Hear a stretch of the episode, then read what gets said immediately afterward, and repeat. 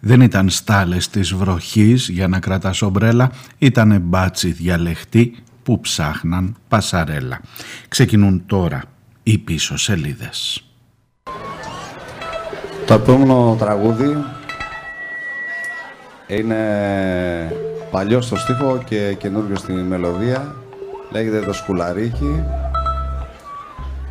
Ε, τα στιχάκια τα έγραψα πριν από καμιά εικοσαετία όταν η αστυνομία είχε συνήθειο να πηγαίνει στα εξάρχεια και να δέρνει όποιον ε, φορούσε σκουλαρίκι στο αυτί.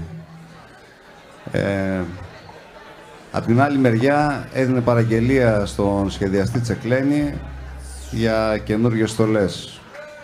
Ο δε κινηματογράφος Vox έπαιζε συνεχώς Παζολίνη. Αυτό περίπου περιγράφω στα στικάκια. Ας το ακούσω.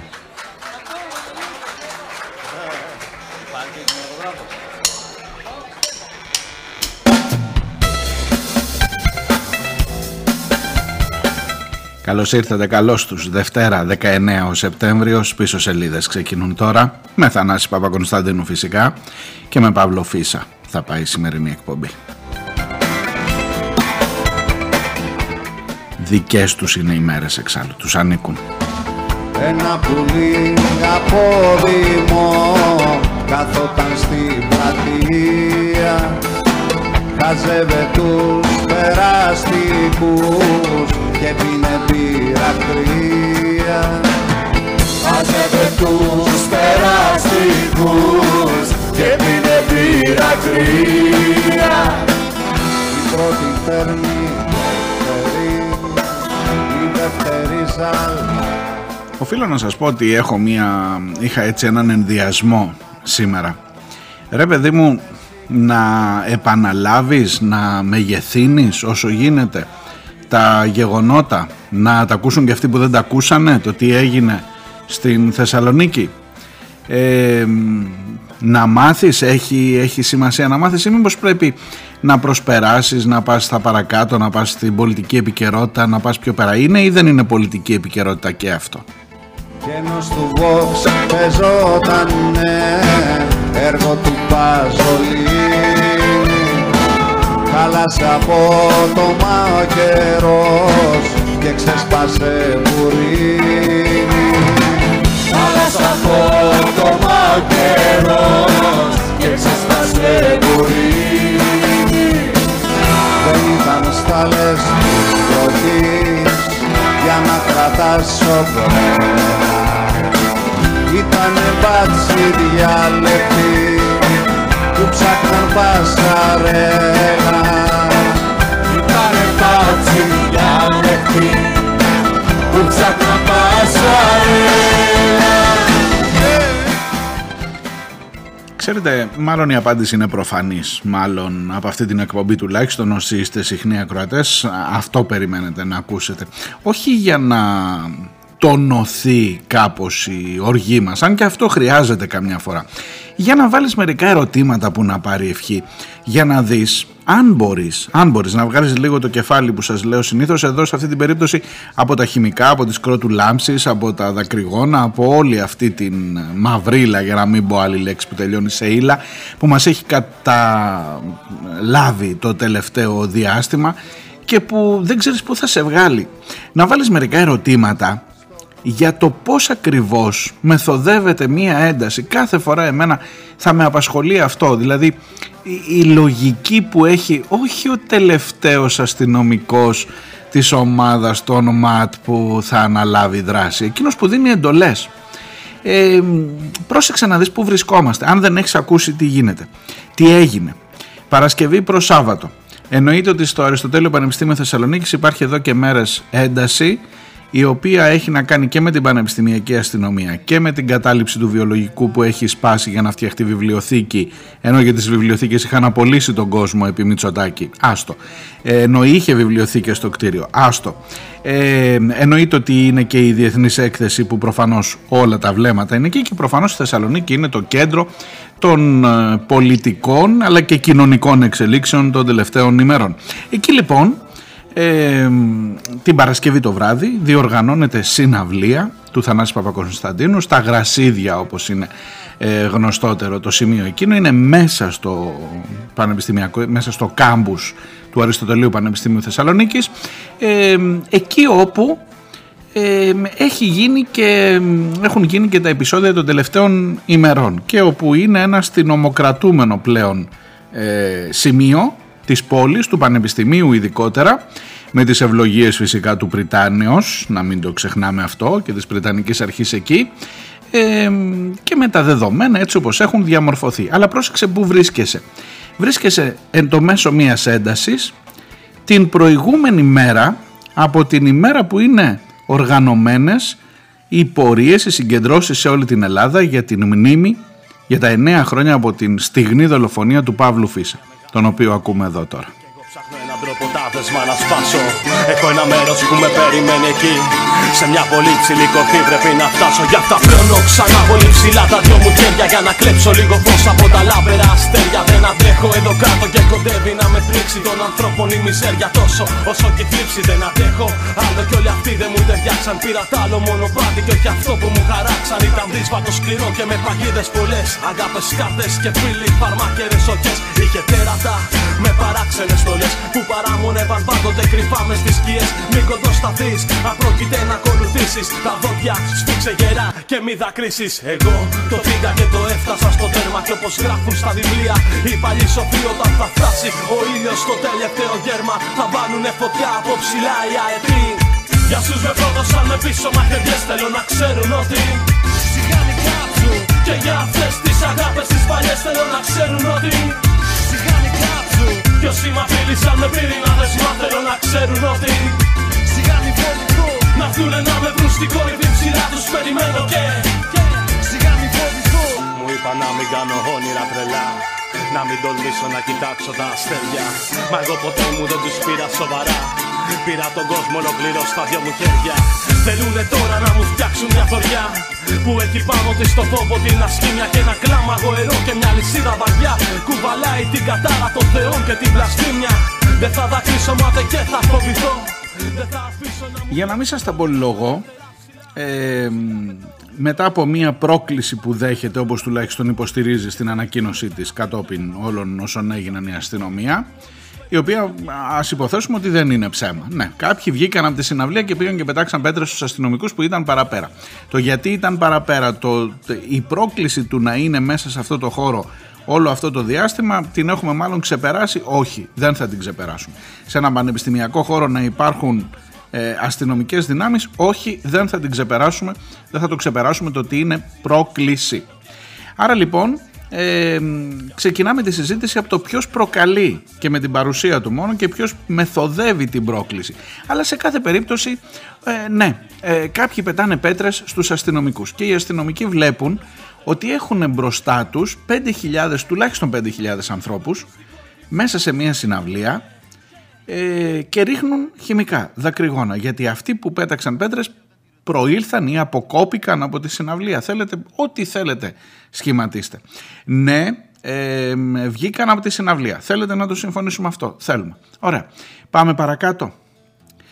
Ποιος είναι αυτός που συντονίζει μια αστυνομική δύναμη η οποία εκείνη την ώρα θέτει σε κίνδυνο ζωής τους ανθρώπους που είναι μέσα σε μια συναυλία, που έχουν περιορίσει τις εξόδους για το πώς θα βγεις από το χώρο του Πανεπιστημίου, που οι ίδιοι αστυνομικοί έχουν περιορίσει τις εξόδους, όχι κανένας άλλος, κανένας τυχαίος, που ήδη υπάρχει ένα πάρα πολύ ασφικτικό πλαίσιο και που σε αυτή τη συναυλία που έχει μπει στη μύτη ενός καθεστώτος, γιατί περί καθεστώτος μιλάμε πια, επιλέγουν με αφορμή την πέτρα και αν ήταν προβοκάτσια ποτέ δεν θα το μάθεις. Ξέρεις πόσες τέτοιες έχουν δημιουργηθεί; Τη Μαρφίν τη βρήκατε; Ποιος την έκαψε, κύριε Καραμαλάκη. Ξανά έγινε ο Καραμαλάκης γενικός διευθυντής, πώς το λένε, γενικός γραμματέας του Υπουργείου Δημοσίας Τάξεως.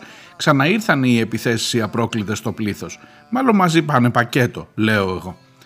Και να μην σας τα πολυλογώ, πετάνε χημικά, κρότου λάμψης, δακρυγόνα, ό,τι έχουν να πετάξουν τα πετάνε μέσα στο πλήθος. Και βεβαίως γίνεται ο κακός χαμός. Κινδυνεύουν άνθρωποι Τα λέει ο ίδιος ο Θανάσης Παπακονσταντίνου μετά. Ήταν ο Θανάσης Παπακονσταντίνου με τον Δημήτρη Μιστακίδη. Οι δύο άνθρωποι που ε, κράτουσαν, που ήταν στη συναυλία. Και γίνεται ο κακός χαμός. Θα κατεβεί σαν αρχοντάς, πράγμα να αν θα κατεβεί σαν λύκος Να πάρει χρώμα και ζωή, πράγμα να αν της μοναξιάς ο κήπος Πρόσεξε τώρα και ξέρεις ότι ένα βράδυ μετά, είναι, αυτό γίνεται Παρασκευή βράδυ προς Σάββατο, την Κυριακή έχεις πορείες σε όλη την Ελλάδα και συγκεντρώσεις στη μνήμη του δολοφονημένου Παύλου Φίσα. Και είναι σαν να δημιουργείς το κλίμα για να έχεις χειρότερα. Το δικό μου το μυαλό πάει στο κακό. Και εν πάση περιπτώσει ποιος είναι τόσο απερίσκεπτος, ας πω αυτή τη λεξούλα, ποιος είναι τόσο απερίσκεπτος που ρε παιδί, α το ξέχασα. Το ξέχασα ότι είχε 5.000 ανθρώπους εκεί μωρέ και αφού μας έριξαν πέτρες ρίξαμε και εμείς χημικά. Και τι να κάνουμε τώρα, πήγανε πάνω στους αυτούς ή αυτοί φταίνε που ήταν εκεί. Ε, το ξέχασα ότι είναι οι πορείες για τον Παύλο Φίσα. Γενικά το ξέχασα. Λοιπόν, καθόλου δεν το ξεχάσατε και κομμένη πλάκα. Λοιπόν, εδώ υπάρχει μια μεθοδευμένη, σαφής, ξεκάθαρη, ε, ξεδιάντροπη προσπάθεια δημιουργίας έντασης με την κοινωνία πια.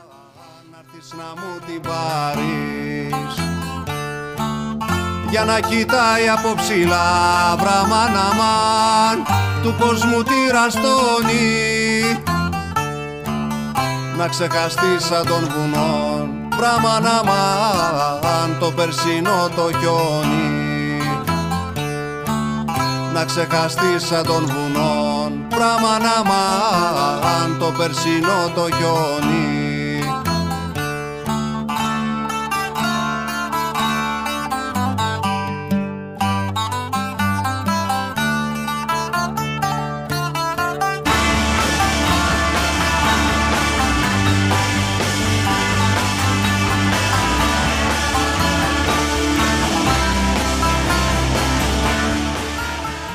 Στο επόμενο ηχητικό είναι ο Θανάσης Παπακονσταντίνου ο ίδιος που μιλά στο κόκκινο. Δεν είναι όλη η συνέντευξη, είναι γύρω στα 25 λεπτά η συνέντευξη. Μπορείτε να πάτε στο site του ραδιοφωνικού σταθμού ε, και σε άλλα μέσα προφανώς και να την ε, ακούσετε. Διάλεξα μερικά αποσπάσματα, μερικά πολύ σαφή αποσπάσματα για το πώς περιγράφει ο ίδιος ο Θανάσης Παπακονσταντίνου το τι έγινε εκεί. Αφού το ακούσετε είναι γύρω στα 4,5 λεπτά, 4 και 50 αυτό που έχω κρατήσει εγώ από τα 24. Ε, οφείλω να απαντήσω σε εκείνη την ερώτηση στην αρχή. Γιατί σήμερα επιλέγεις οι πίσω σελίδες να είναι μόνο, στην ουσία μόνο αυτό το θέμα; Θα είναι, έχει και διάφορα άλλα, έχει και τσίπρα στη ΔΕΘ, έχει και όπλα στην Κύπρο, χαμός, χαμός γίνεται. Γιατί επιλέγεις όμως σήμερα; Ε, δεν τα ξέρουν οι ακροατές της εκπομπής; Καταρχάς υπάρχει μια περίπτωση και να μην έχετε πάρει χαμπάρι διότι αν ανοίξατε τίποτα μέσα ενημέρωσης, τηλεοράσεις, τέτοια το βράδυ όλες αυτές τις ημέρες ε, μάλλον δεν θα είδατε ότι τα ΜΑΤ πνίξανε στα χημικά τη συναυλία του Θανάση Παπακονσταντίνου και του Δημήτρη Μιστακίδη. Μάλλον δεν θα το είδατε. Επίσης, ακόμα και να το είδατε, υπάρχει μια περίπτωση να έχεις μπει σε μια φάση και αυτό είναι πάρα πολύ επικίνδυνο, είτε να λες ε τι να κάνουμε τώρα, να εντάξει συμβαίνουν αυτά. Έχουμε να μιλήσουμε. Μπορεί να λες ε, καλά, τα, καλά τους κάνανε. Τι θέλουν τα κολόπεδα και πάνε και κάνουν συναυλίες μες στα πανεπιστήμια και δεν θέλουν την αστυνομία στα πανεπιστήμια. Μια χαρά τους κάνουν. Να καθαρίσουν τα πανεπιστήμια μας. Και, το, και σε αυτή την περίπτωση, εδώ υπάρχουν δύο περιπτώσεις. Ή έχουμε να μιλήσουμε πολύ ή μπορεί να μην έχουμε πια τίποτα να πούμε. Τέλος πάντων, Θανάσης Παπακονσταντίνου στο κόκκινο, Χρυσούλα Παπαϊωάννου είναι η συνάδελφός μου που παίρνει τη συνέντευξη. Ε, αυτή η συνέντευξη δόθηκε την επόμενη μέρα και αφού ο Θανάσης Παπακονσταντίνου έχει βγει και στα προσωπικά του social media και στον λογαριασμό του και έχει απαξιώσει με απίστευτη ηρωνία και την ανακοίνωση της αστυνομίας που λέει η αστυνομία δεν κάναμε τίποτα παιδιά ούτε καν έγινε. Ποια χημικά, ποια χημικά δεν είδατε τίποτα μόνο, μόνοι τους διαλύθηκαν αυτοί. Και τους Παίρνεις το ψηλό και ο Θανάσης όσο μπορείς να τα πάρεις στο ψηλό αυτά τα πράγματα. Λοιπόν, σε αυτόν ο λόγος. Πραγματικά φοβήθηκα για, για τον κόσμο που προσπάθησε ε, να διαφύγει και φοβήθηκα να μην γίνει κανένα ποδοπάτημα, να μην έχουμε, να μην έχουμε θύματα. Γιατί τι γίνεται, ο χώρος ε, του Πανεπιστημίου κανονικά είναι ανοιχτός. Μπορείς, είναι μεγάλος και μπορείς να διασκορπιστείς. Έλα όμως που τον είχαν κλείσει από νωρίς ας πούμε η αστυνομία, τα ΜΑΤ. Δηλαδή, όταν πήγα το απόγευμα να, να στήσω να κάνουμε πρόβα και τους είδα ας πούμε στα 50 μέτρα περίπου, ανατρίχιασα. Ήταν για μένα κάτι πρωτόγνωρο αυτό. Σπούδασα ε, στη Θεσσαλονίκη 77 με 82 στους ίδιους χώρους ε, και δεν πίστευα ποτέ ότι θα, θα συμβεί κάτι τέτοιο. Ανατριχιαστικό ήταν από πριν, από, το ξεκίνημα δηλαδή. Και το ότι δεν υπήρχαν ε, δρόμοι διαφυγής φταίνε και σε αυτό, έτσι. Γιατί ε, όταν πλησίαζε ο κόσμος προς την κατεύθυνση που είχαν ε, παραταχθεί αυτοί, ε, τους εμποδίζανε, μπορεί να πετούσαν και εκεί τα διάφορα αυτά τα εργαλεία τους, τα, τα βαθιά ανθρώπινα που ρίχνουν. Ε, σύμφωνα με την ανακοίνωση της αστυνομίας, ε, έγιναν διάφορα ανεξήγητα πράγματα εκεί πέρα. Δηλαδή, σταμάτησε, ε, ας πούμε, η συναυλία σταμάτησε από μόνη της. Αυτονομήθηκε. Ας πούμε, εμείς, εμείς θέλαμε που ήμασταν πάνω, ο κόσμος ήθελε από κάτω και ξαφνικά μας λέει η ίδια η συναυλία, παιδιά, stop βρε καλή μου, βρε χρυσή μου να συνεχίσουμε. Όχι, λέει σταματάμε. Και έτσι διαλύθηκε. Δεν είναι ότι πέσανε τα δακρυγόνα και δεν ε, μπορούσαμε να αναπνεύσουμε. Κατάλαβες; Αυτά τα ανεξήγητα λοιπόν ε, που βγαίνουν από την ανακοίνωση της αστυνομίας με οδήγησαν στο να υπογράψω ως Θανάσιο ανεξήγητος. Έχουμε τώρα εδώ ένα δίδυμο, ε, ένα εκρηκτικό ας πούμε μείγμα αυταρχισμού και ηλικιότητας. Αυτό είναι για μένα. Και αυτό, αυτά τα στοιχεία τα δύο τα συναντάμε σε περιόδους που, που ο αυταρχισμός φτάνει στην κορυφή, εκεί δηλαδή που συναντάει τη Χούντα. Κάπως έτσι το βλέπω εγώ το πράγμα.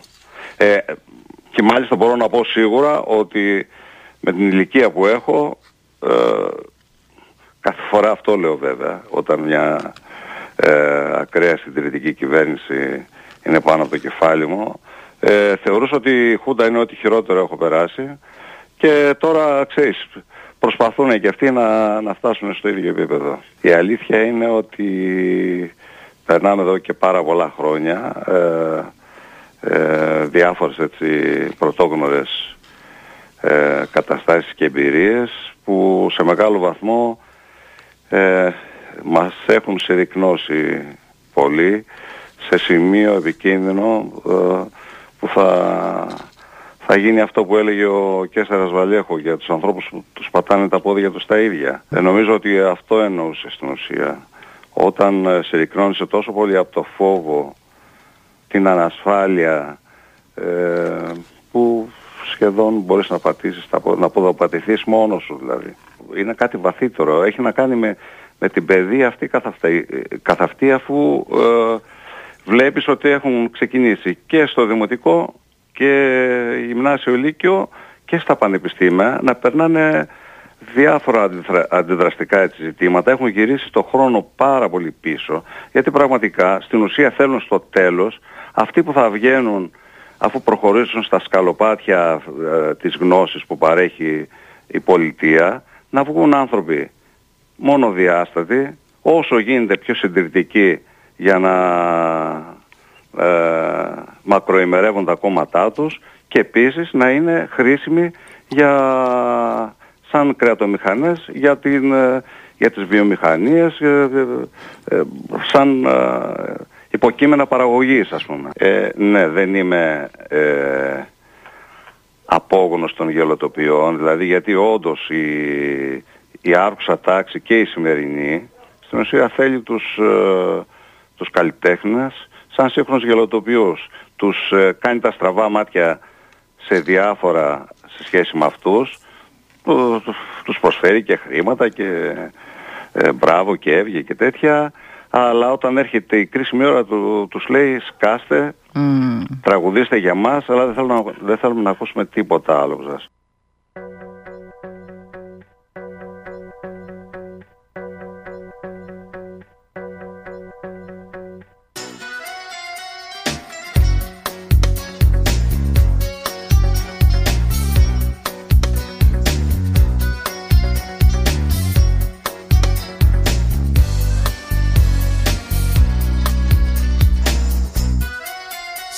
Αυτές τις μέρες δες.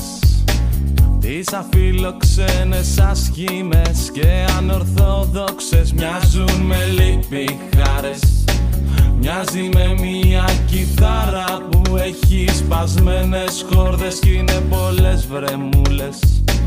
Οι καθημερινές σου ασχήμες και οι κακές σου στιγμές Και τώρα τι να σου πω Πως δεν έχεις δίκιο σ' αυτό; Μα εγώ θέλω να βλέπω να γελάς. Γιατί δεν μείνανε πολλά για μας. Κόντρα μοναχά έτσι θα τους πας. Αν σε βλέπουν να γελάς. Μα εγώ θέλω να βλέπω να γελάς. Έχουν αλλάξει οι καιροί με μιας. Το αντίδοτο συνέχεια να γελάς. Σε αυτό εδώ το τραγούδι του Παύλου Φίσα από κάτω κάποιος έχει γράψει όταν θα μεγαλώσει η κόρη μου θα τη μάθω να χορεύει αυτό το τάγκο και θα της μιλήσω για σένα Παύλο επαναλήψεις που παίζουν του χθες και εσύ συνέχεια να λες Πως δεν υπάρχουν ελπίδες χαμένες. Είναι κι αυτές και τώρα τι να σου πω Πως δεν έχεις δίκιο σ' αυτό. Μα εγώ θέλω να βλέπω να γελάς Γιατί δεν μείνανε πολλά για μας. Κόντρα μοναχά έτσι θα τους πας Αν σε βλέπουν να γελάς Μα εγώ θέλω να βλέπω να γελάς. Έχουν αλλάξει οι καιροί με μιας. Το αντίδοτο όμως της αναποδιάς. Είναι συνέχεια να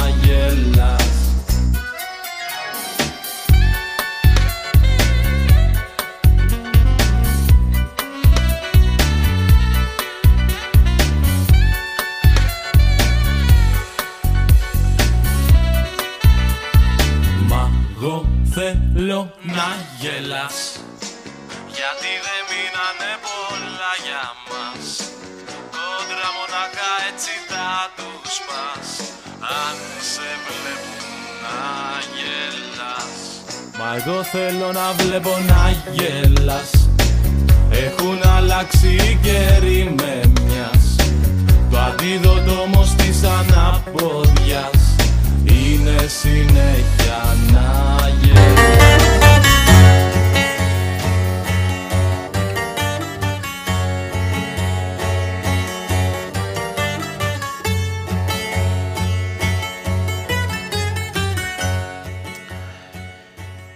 Λοιπόν εδώ υπάρχει ένα ερώτημα Αξίζει να τα βάζεις αυτά ξανά να ακούς το Θανάση Παπακονσταντίνου και όποιον άλλον μιλά, τολμά να μιλήσει για όλα αυτά που συμβαίνουν; Αξίζει να συζητήσεις με τους νοικοκυρέους ξανά και ξανά και ξανά για να τους πείσεις ότι δεν χωράει η αστυνομία στο πανεπιστήμιο, ότι δεν θα κάνει καλύτερο το πανεπιστήμιο η αστυνομία; Δεν ξέρω. Βοήθεια του κοινού, τη δική σας. Ε, ο Χρήστος θα σας απαντήσει σε αυτά. Φίλοι και νοικοκυρέ, δεν ξέρω αν οι εικόνες από το Αριστοτέλειο Πανεπιστήμιο έφτασαν στο χαζοκούτι που σε ενημερώνει. Έχω πολλές αμφιβολίες. Διαπίστωσα ότι ακόμα και νέοι άνθρωποι 24 ώρες μετά δεν είχαν πάρει χαμπάρι. Ακόμα και αν έφτασαν, μάλλον θα αναφώνησες αγανακτισμένος, σαπίστετα τα τσογλάνια τους μπάχαλους που θέλουν να κάνουν ό,τι θέλουν στα πανεπιστήμια. Κρίμα που δεν μπορείς να διακρίνεις τους αληθινούς μπάχαλους, αυτούς που πληρώνονται για να δέρνουν ή ακόμα και να σκοτώνουν, που πληρώνονται για να υπηρετούν δουλικά τους κάθε λογής ισχυρούς και όχι εσένα, που κάποια στιγμή δεν θα έχουν κανένα πρόβλημα να ξυλοφορτώσουν εσένα ή το παιδί σου, ακόμα και αν απλά κάνεις βόλτα στη γειτονιά σου, το έχουν ήδη κάνει. Πολύ κοντά, στα 45 με 50, θα πληρώνεις όχι το μισθό τους, αλλά τη σύνταξή τους πια, για να είναι ελεύθεροι να βγάζουν εξτραδάκια ως μπράβη, μαστροπή κτλ. Άκουσες πριν από μια εβδομάδα στην ίδια πόλη, λίγα μέτρα πιο κάτω, τον πολιτικό προϊστάμενο, να λέ, το, των κρανοφόρων, να λέει ξεδιάντροπα ότι οι πολίτες αναπνέουν τον αέρα μιας δημοκρατίας που τους προστατεύει. Και είδες μερικούς μεγάλους, υγιείς και μη, να αναπνέουν αντί για αέρα, χημικά και δακρυγόνα. Εσύ όμως έμεινες στο προστατεύει, γιατί τρως σανό ότι, σε ό,τι αφορά εσένα. Όχι ότι έχει σημασία ποιος ήταν ο καλλιτέχνης, αλλά όποιος έχει βρεθεί έστω και μια φορά σε συναυλία του Θανάση, μπορεί να επιβεβαιώσει ότι οι συναυλίες του είναι για τους συμμετέχοντες μια πραγματική γιορτή. Ένα δρόμενο όπου η ευαισθησία, η αγάπη για τον άνθρωπο περισσεύει. Ακόμα και ο οργισμένος να πας στην συναυλία του καταλήγεις παραδομένος να ψιθυρίζεις τους στίχους του. Η οργή και η βία είναι ασύμβατα, ξένα σώματα στις συναυλίες του Θανάση. Για να μην ξεφύγω θα υιοθετήσω τον επίοικη χαρακτηρισμό του Δημήτρη Μιστακίδη. Ξεφτύλες. Διάλειμμα και έρχομαι.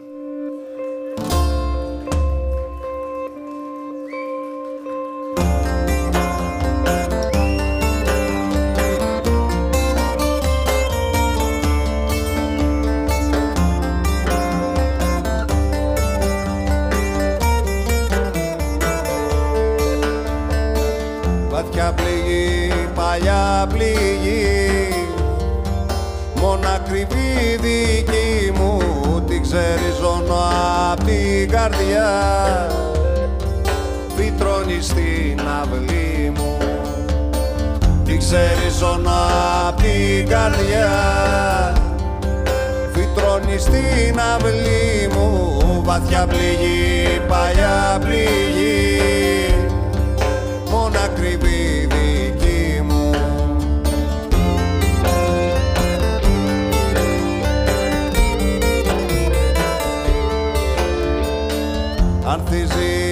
ανθίζει κατά χειμώνο που οι φωνές σκοπάζουν έχει τη φιλόσα πυκνή και η νύχια που καράζουν έχει τη φιλόσα πυκνή και η νύχια που χαράζουν ανθίζει κατά χειμώνο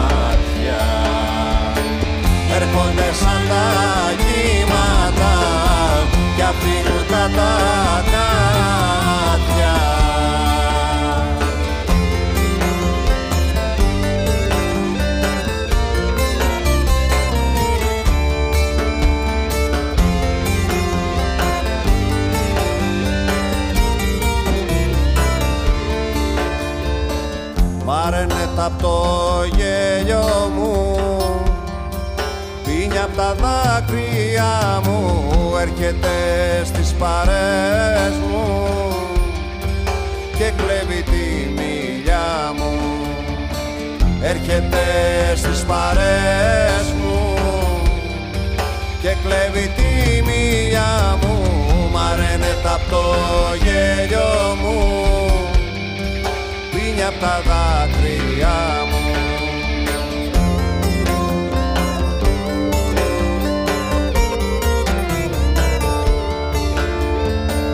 Βαθιά πληγή, παλιά πληγή. Πες μου τι να κοιτάξω να μπω σε κόσμο σκοτεινό. Ή πάλι να αγκαλιάσω να μπω σε κόσμο σκοτεινό.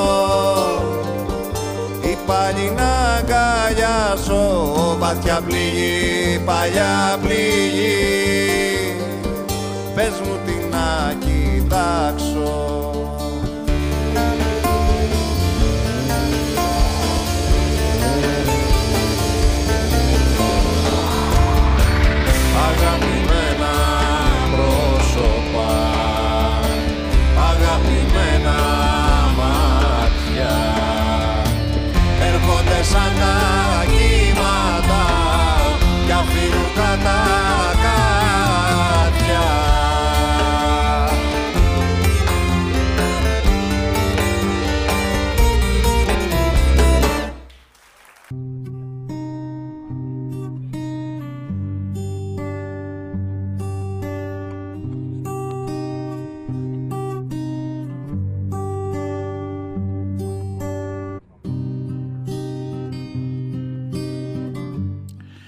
Ακούτε πίσω σελίδες. Είμαι ο Μάριος Διονέλης. Είμαστε στη Δευτέρα, 19 Σεπτεμβρίου, μία μέρα μετά από τη συμπλήρωση 9 χρόνων από τη δολοφονία του Παύλου Φίσα. Το θολωμένο μυαλό και η κακιά η στιγμή Μια μηχανή, αδρεναλίνη πολύ και χιλιάδες γιατί Γέλια πολλά, όνειρα γλυκά που κάναμε από παιδιά σε ένα λεπτό όλα τα όνειρα αυτά ταξίδεψαν μακριά. Μια στροφή, ένα γκρίζο πρωί μας άλλαξε τη ζωή. Τώρα που πας, ποιο μονοπάτι τραβάς, σε ποιο μέρος θα πας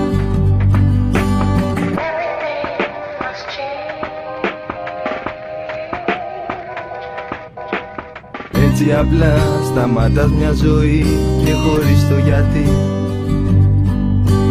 Όπου κι πας κοίτα να σε καλά, κοίτα να το χαρείς. Δεν σε ξεχνώ με μια ανάμνηση ζω στο μυαλού το κενό. Γέλιο λαμπρό που έχω μες στην καρδιά θα σε πάντα εδώ ήταν πρωί, ο ήλιος είχε χαθεί, δακρυσμένος κι αυτός. Να σε καλά κι από εκεί πάνω ψηλά, τράβα μια τελευταία αγκαζιά.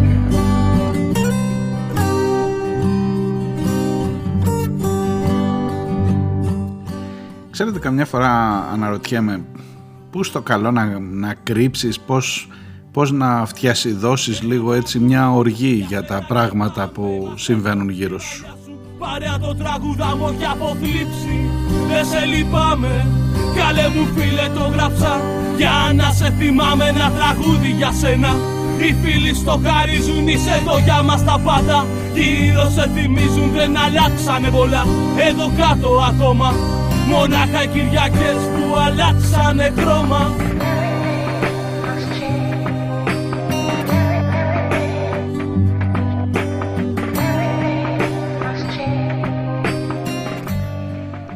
μέσα σε όλο αυτό θα πρέπει να βρεις τις ε, ειδήσεις εκείνες που θα σε πήγαιναν παρακάτω. Για, για δείτε λίγο, πείτε ότι δεν, ήταν, ότι δεν είχαμε αυτά το Σαββατοκύριακο. Πείτε ότι ήταν ένα ήρεμο ε, Σαββατοκύριακο χωρίς να έχει γίνει οτιδήποτε. Κανονικά τώρα θα συζητούσαμε για την ε, παρουσία του Αλέξη Τσίπρα στην ΔΕΘ, όπως συζητήσαμε για την παρουσία του Κυριάκου Μητσοτάκη. Υποτίθεται ότι οι δυο τους είναι τα δύο κυρίαρχα κόμματα, εν πάση περιπτώσει, που εκπροσωπούν για το αύριο, για το μέλλον μας, για το τι θα γίνει από εδώ και πέρα. Θα είναι λίγο καλύτερα τα πράγματα με το ΣΥΡΙΖΑ όταν θα βγει ο ΣΥΡΙΖΑ. Ε, ξέρεις, με πηγαίνει, με πηγαίνει αυτή η κουβέντα λίγο παραπέρα. Πέρα από τα επεισόδια στη συναυλία του Θανάση, πέρα από τα χημικά, πέρα από την ένταση, την καταστολή, όλοι αυτοί που ζούμε, σε εκείνη τη θεωρία που λέει ότι ρε παιδί μου μήπως μας κάνουν πλάκα, μήπως υπάρχει κάτι που δεν καταλαβαίνουμε σαν να θέλει να γίνει ο ένας το μεγαλύτερο επιχείρημα του άλλου για την ε, προεκλογική περίοδο. Δηλαδή, δες το λίγο, το πόσο κακός γίνεται ο Μητσοτάκης, έτσι κακός τώρα είναι μια λέξη που...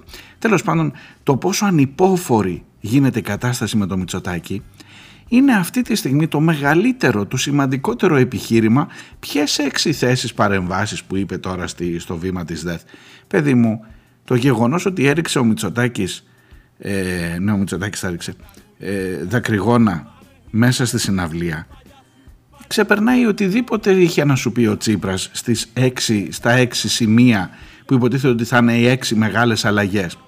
Κανονικά θα συζητούσαμε για αυτές θα έπρεπε να τις έχω πιάσει μία-μία σήμερα. Θυμάσαι την κουβέντα που κάναμε για την στέγη, για το τεράστιο ζήτημα της στέγης, του δικαιώματος στέγασης αυτών των, εδώ, των ανθρώπων αυτής της χώρας, που σε λίγο δεν θα έχουμε ένα σπίτι. Είπε ο Τσίπρας ότι θα περιορίσουμε το Airbnb, ούτε πόσο, ούτε πόσο, ούτε τι. Αλλά κανονικά θα έπρεπε να τα πιάσω ένα-ένα, τώρα τσακώνονται από χθες όχι κάνει 20 δις αυτά που είπατε εσείς και θα μας ρίξετε έξω δημοσιονομικά, όχι μόνο 5,9 δις κάνουν αυτά που είπαμε και βγαίνει ο λογαριασμός. Και τα φαίνεις από εδώ, τα φαίνεις από εκεί, τα ζυγίζεις. Ναι, μείωση λέει στους λογαριασμούς ρεύματος, αλλά όχι κατάργηση του χρηματιστηρίου ενέργειας. Επίσης, σε διάφορα να, να βάλουμε προς όφελος του δημόσιου συμφέροντος το ζήτημα των ε, κόκκινων δανείων, να ρυθμίσουμε προς όφελος του δημοσίου συμφέροντος. Για κάτσε κάτω μου λίγο πιο λιανά, γιατί ποιος έκανε τους πληστηριασμούς πρώτης κατοικία. Δεν θέλω να αποδομήσω το πρόγραμμα του Τσίπρα. Απλά επειδή είμαι από αυτή τη γενιά που το 2014 στη ΔΕΘ, το Σεπτέμβριο του 2014, τέτοιες μέρες ε, έτυχε να την ακούσω εκείνη την ομιλία ολόκληρη. Δεν ήμουν εκεί, από το ραδιόφωνο, στο αυτοκίνητο μάλιστα θυμάμαι ήμουνα και άκουγα ζωντανά τότε. Και έλεγες ρε παιδί με αυτό το πρόγραμμα Θεσσαλονίκης, τι ωραία πράγματα που φέρνει, πόσα πράγματα έχει να μας πει. Και μετά είδες τα αποτελέσματα, ε, και τώρα είναι λογικό να είσαι ε, υποψιασμένος και καχύποπτος.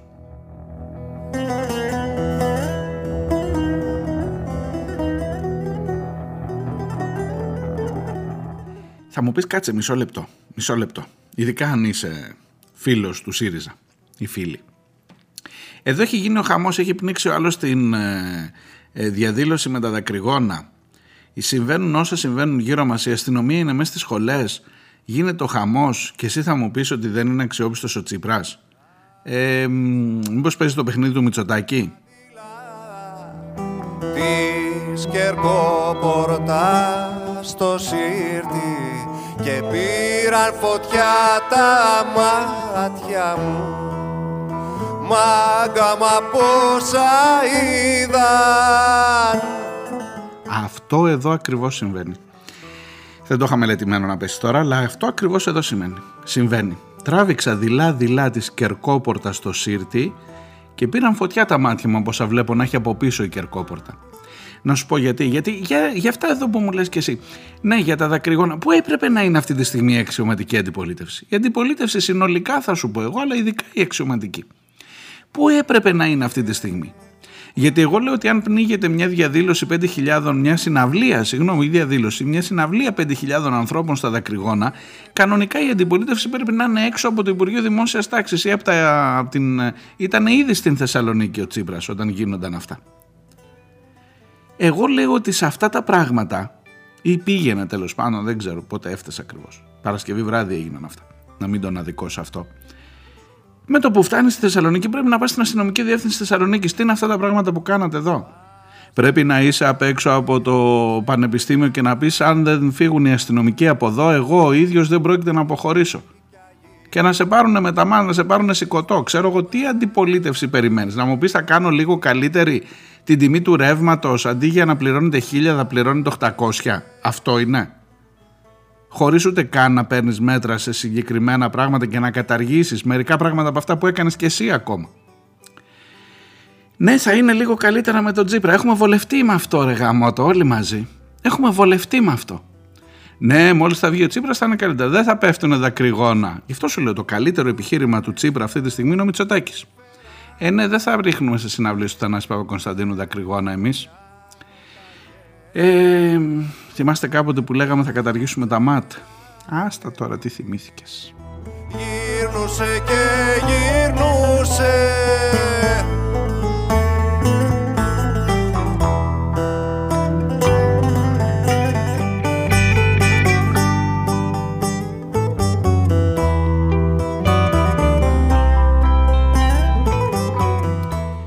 Αντιθέτως, ο μεγάλος στόχος λέει είναι να γίνει προοδευτική διακυβέρνηση. Αυτός ήταν ο στόχος. Να τα βρούμε δηλαδή με το Πασόκ, να κάνουμε μια προοδευτική διακυβέρνηση για να φύγει ο Μητσοτάκης και να έρθουμε εμείς να έχουμε κάτι καλύτερο από αυτό που έχουμε τώρα. Μάλιστα. Εκείνος που έγραψε κάτω από τον Αγελά του Παύλου Φίσα το τραγούδι, εκείνος που το έγραψε Παυλάρα έλεγε το μήνυμα από κάτω όταν θα μεγαλώσει η κόρη μου θα της μάθω αυτό το τραγούδι και θα της μιλήσω για εσένα. Δεν ξέρω πόσα χρόνια έχουν περάσει από τότε, αλλά εδώ στις κόρες τις επόμενες που έρχονται τι να τους πεις ρε παιδιά; Ότι έλα μωρέ θα έρθουν λίγο καλύτερα τα πράγματα, κάπως αυτό εντάξει, κάπως θα τα βολέψουμε.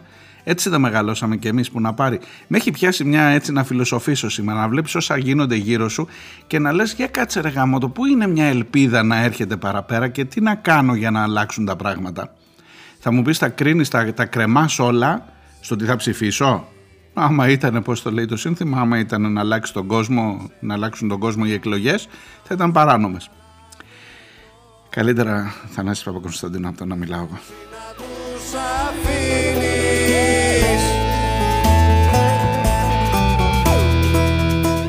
Να σου χαλάνε το όνειρο και εσύ να τους αφήνεις. Αυτό ακριβώς.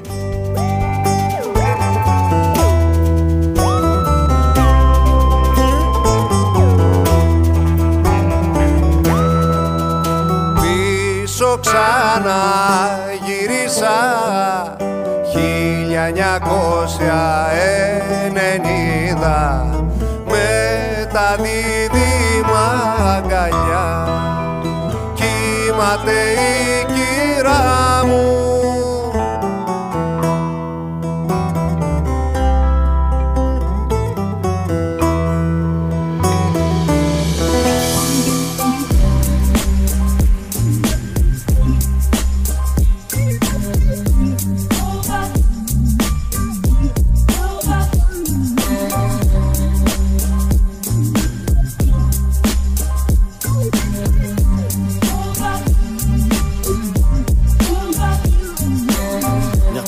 μέρα είναι ωραία για να πεθαίνεις όμορφα και όρθιος σε δημόσια θέα. Με λένε Παύλο Φίσα από τον Περέα. Έλληνας και ό,τι συνάδει αυτό, όχι μια σημαία. Μελάνο γείτονας γόνος του Αχηλέα και του Καραϊσκάκη. Κι αν όντως ξέρω κάτι, είναι πως γεννήθηκα ήδη με δύο καταδίκες βαριές. Φορτωμένος πάνω στην πλάτη. Δυο φτερά από γένα πάνω στο σώμα μου ραμμένα. Που δυστυχώς στερουγίζουν μόνο μέσα από την πένα. Και κάνουν όλα γύρω μου να μοιάζουν μάταια. Ειδικά όσα θυσιάστηκαν για μένα. Μα δεν θυσιάζω τίποτα που θυσιάζεται. Δεν θυσιάζομαι για όποιον θυσιάζει. Μάλλον θα φταίει που τα πάντα σπάζομαι. σω να φταίει η επόμενη μέρα που πλησιάζει. Γι' αυτό σου λέω όλα καλά. Ηρέμησε τα ζόρια σου, τα ζόρια μου. Κοίτα ψηλά τα αστέρια. Απόψε μοιάζουν να είναι τόσο φωτεινά. Το θέμα είναι να παίζεις την μπάλα σωστά στα χέρια. Τραβάει ο καθένας μάγκα μου τα ζόρια του. Και κουβαλάει το δικό του σταυρό. Τι με ρωτάς πώς παίρνω. Τι να σου πω, δόξα τα λεφτά. Έχουμε Θεό. Τραβάει ο καθένας μάγκα μου τα ζόρια του. Και κουβαλάει το δικό του σταυρό. Τι με ρωτάς πώς παίρνω. Τι να σου πω, δόξα τα λεφτά. Έχουμε αδερφό. Τραβάει ο καθένας μάγκα μου τα ζόρια του. Και κουβαλάει το δικό του σταυρό. Τι με ρωτάς πώς παίρνω. Τι να σου πω, δόξα τα λεφτά. Έχουμε Θεό. Τραβάει ο καθένας μάγκα μου τα ζόρια του. Και κουβαλάει το δικό του σταυρό. Τι με ρωτάς πώς παίρνω. Τι να σου πω, δόξα τα λεφτά. Έχουμε αδερφό.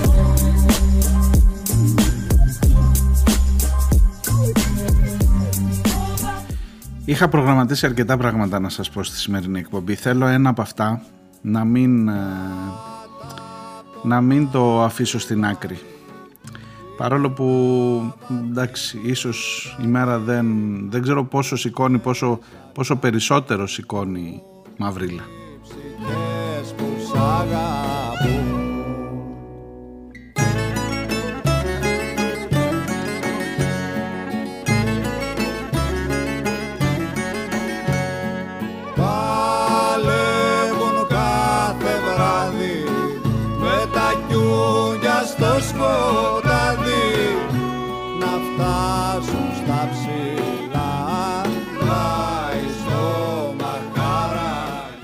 Ίσως να θυμάστε ότι πριν από δύο εβδομάδες περίπου σας έλεγα για μια ιστορία για, αυτό το, για αυτή τη βάρκα με τους 46 μετανάστες που ήταν στα ανοιχτά της Κρήτης και που συζητούσαμε και συζητούσαμε και με τον Υπουργό τον ίδιο έστω και μέσω tweet, τον Υπουργό Μετανάστευσης, τον κύριο Μηταράκη ε, για το αν ήταν στη δική μας δικαιοδοσία ή στις Μάλτα στη δικαιοδοσία και ποιος τους άφησε να θαλασσοπνίγονται χωρίς τρόφιμα και χωρίς νερό η Ελλάδα ή η Μάλτα.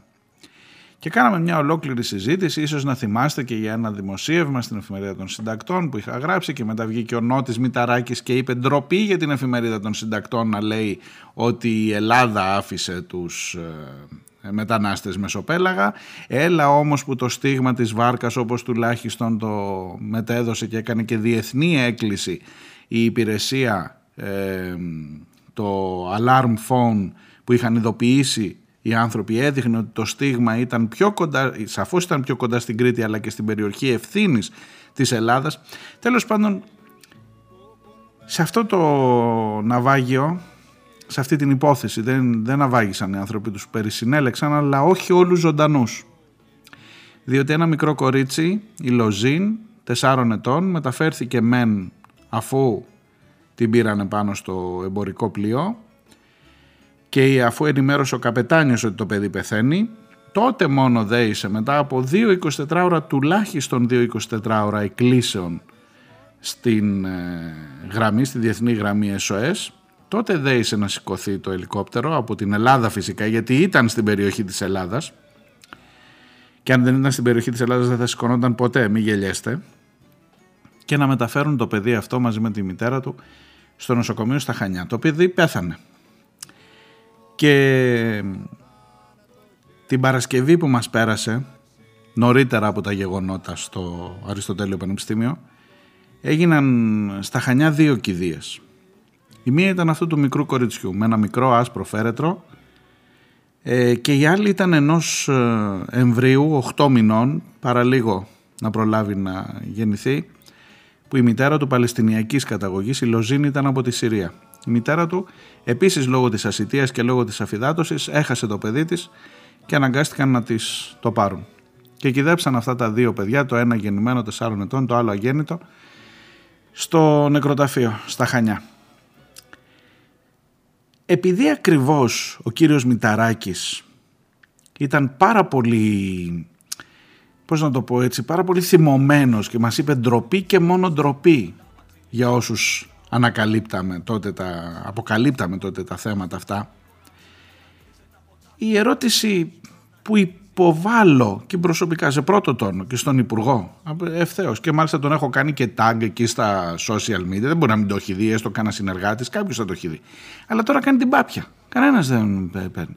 Τώρα δεν είναι τόσο λαλίστατος ο Υπουργός να πει ντροπή σου, ρε Διονέλη, που έλεγες τέτοια πράγματα. Γιατί η ερώτηση τώρα είναι, μήπως τώρα μπροστά σε αυτό το φέρετρο θα ντραπείτε, κύριε Μηταράκη, και στο άλλο το παιδί που θάψαμε. Μήπως τώρα ήρθε η ώρα να ντραπείτε. Καμία απάντηση. Καμία απάντηση.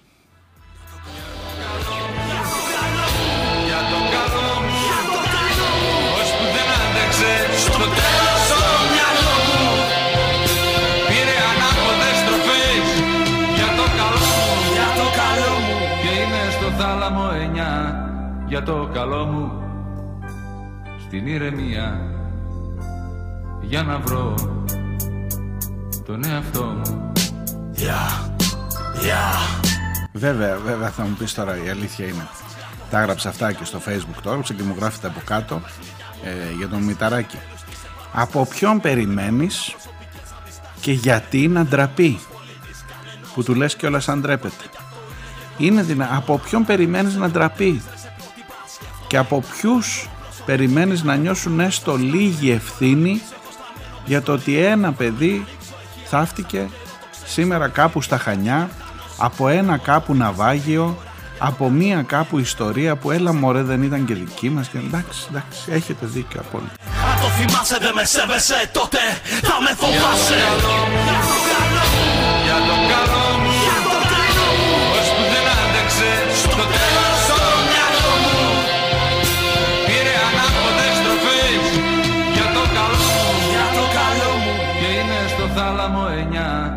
για το καλό μου την ηρεμία για να βρω τον εαυτό μου. Και έχω κρυμμένο το σουγιά για το καλό μου.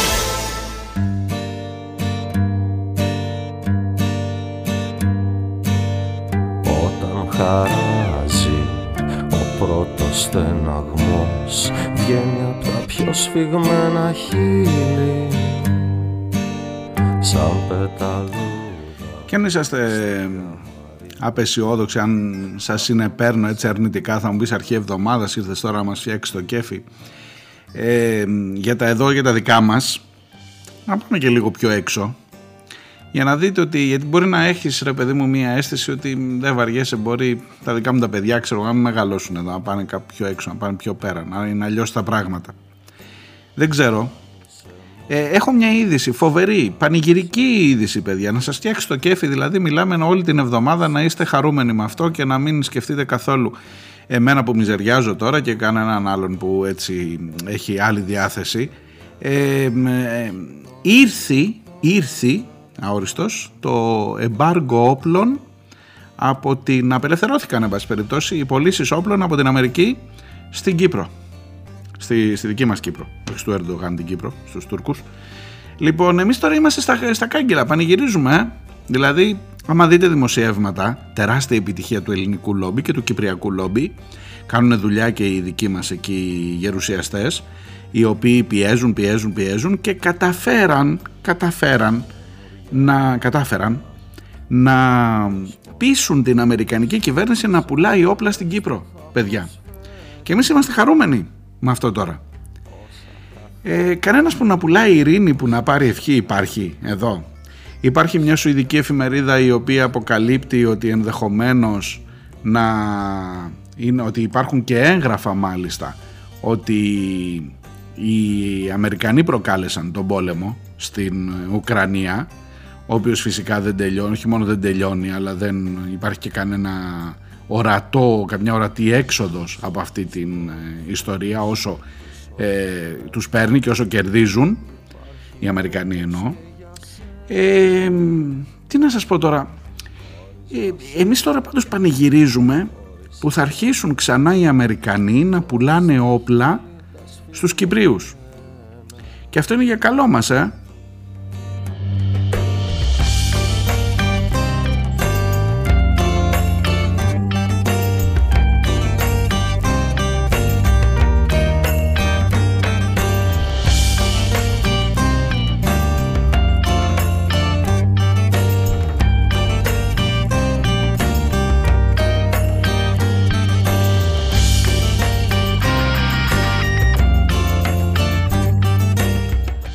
Θα τελειώσει η εκπομπή ρε μπαγάσα, θα σκέφτεστε τώρα, μια καλή είδηση δεν θα βρεις να πεις, μια καλή είδηση. Να σας πω, ένα δημοσίευμα της Καθημερινής λέει ότι υπάρχηκαν αποφάσεις για την πανεπιστημιακή αστυνομία, γιατί από εκεί ξεκίνησα, εκεί να τελειώσουμε.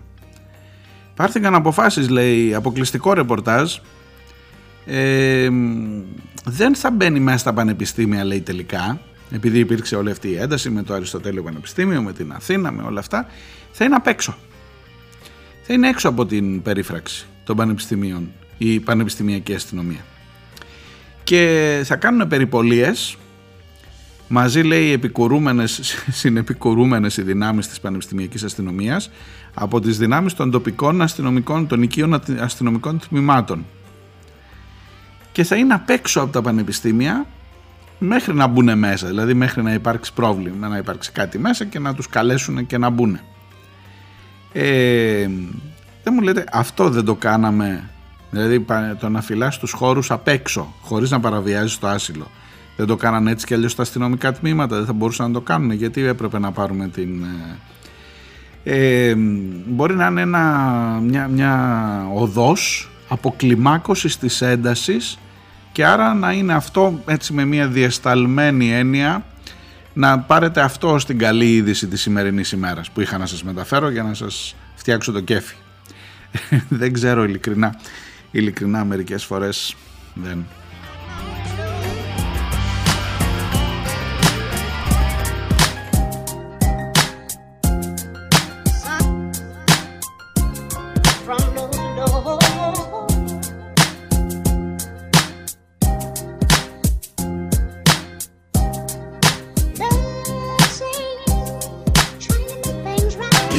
Κοιτάζω πάλι από το παράθυρο μου και αντικρίσω. Αυτό το γνώριμό μου ναι και οικείο μπρίσω Βλέπω τα πουλιά να ταξιδεύουν πάλι μακριά Από στα νηρά μου που τα πούλησα μικρός πολύ φθηνά. Βλέπω τον ήλιο χλωμό όπως χλωμά ήταν τα αστέρια Που κοιτάζαμε μαζί τα σπρώμαυρα καλοκαίρια Και τους. Ζωγραφιστούς χειμώνες κρύες εικόνες μακούς. Κρατάω μια φωτογραφία σου στα χέρια Κάθε αμάξι που περνάει κάθομαι και το μετράω. Σαν στιγμές από τη ζωή μου και θυμάμαι πως γερνάω. Μα δεν είναι εκεί κανείς για να μου κρατήσει. Το χέρι πριν από την τελευταία μου πτήση. Σαν άγγελος που τον παράδεισο. Σας χαιρετώ για σήμερα, θα πούμε αύριο την ίδια ώρα. Έχω πολλά μηνύματά σας και για το θέμα που έχει να κάνει με την εκπομπή της Παρασκευής Με τις ηφηγένειες και το τι θα θυσιάσουμε ε, και για τα ζητήματα τα ψυχ, της ψυχιατρικοποίησης του αστυνομικού ρεπορτάζ αρκετά πράγματα μου λέτε.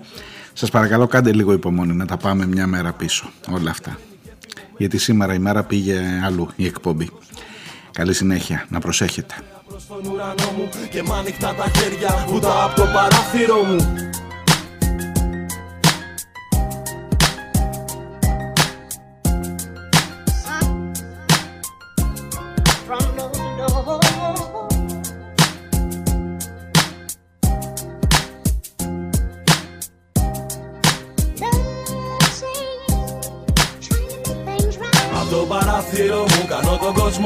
μου.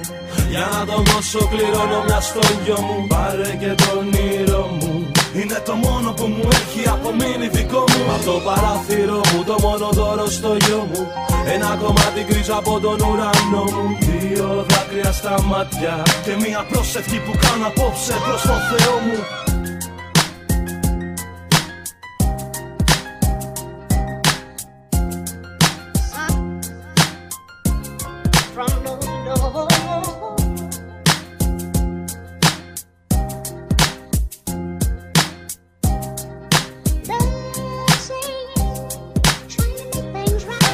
πάλι από το παράθυρο μου και αντικρίζω πίσω.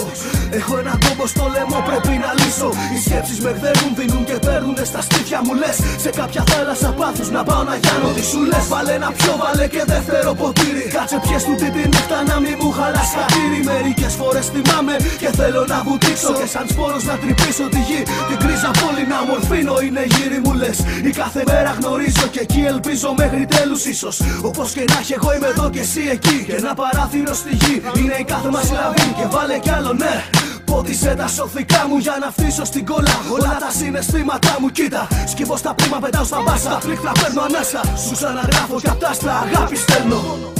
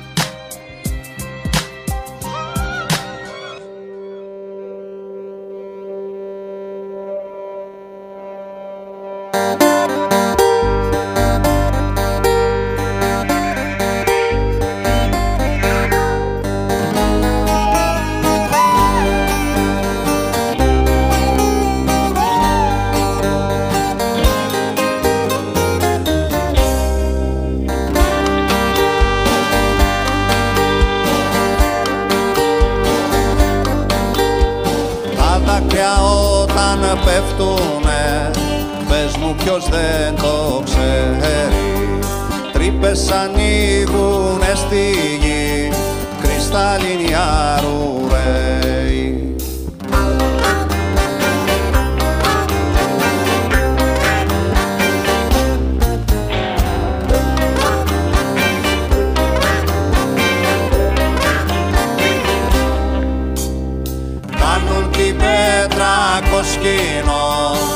μα δεν είναι αλήθεια και χάνονται στα τρεις βάθα στην πορφυρένια ψύχα.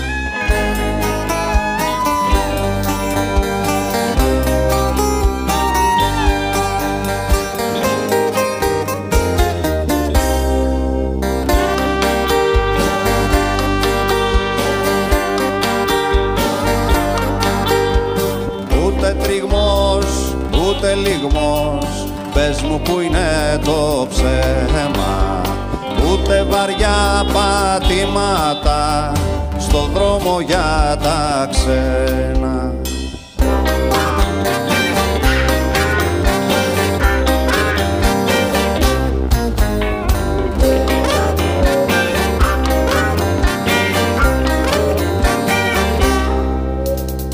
Μόνος σοπία Πες μου τι δεν ταιριάζει Τα παιδικά μας όνειρα Και ο χρόνος που κοχλά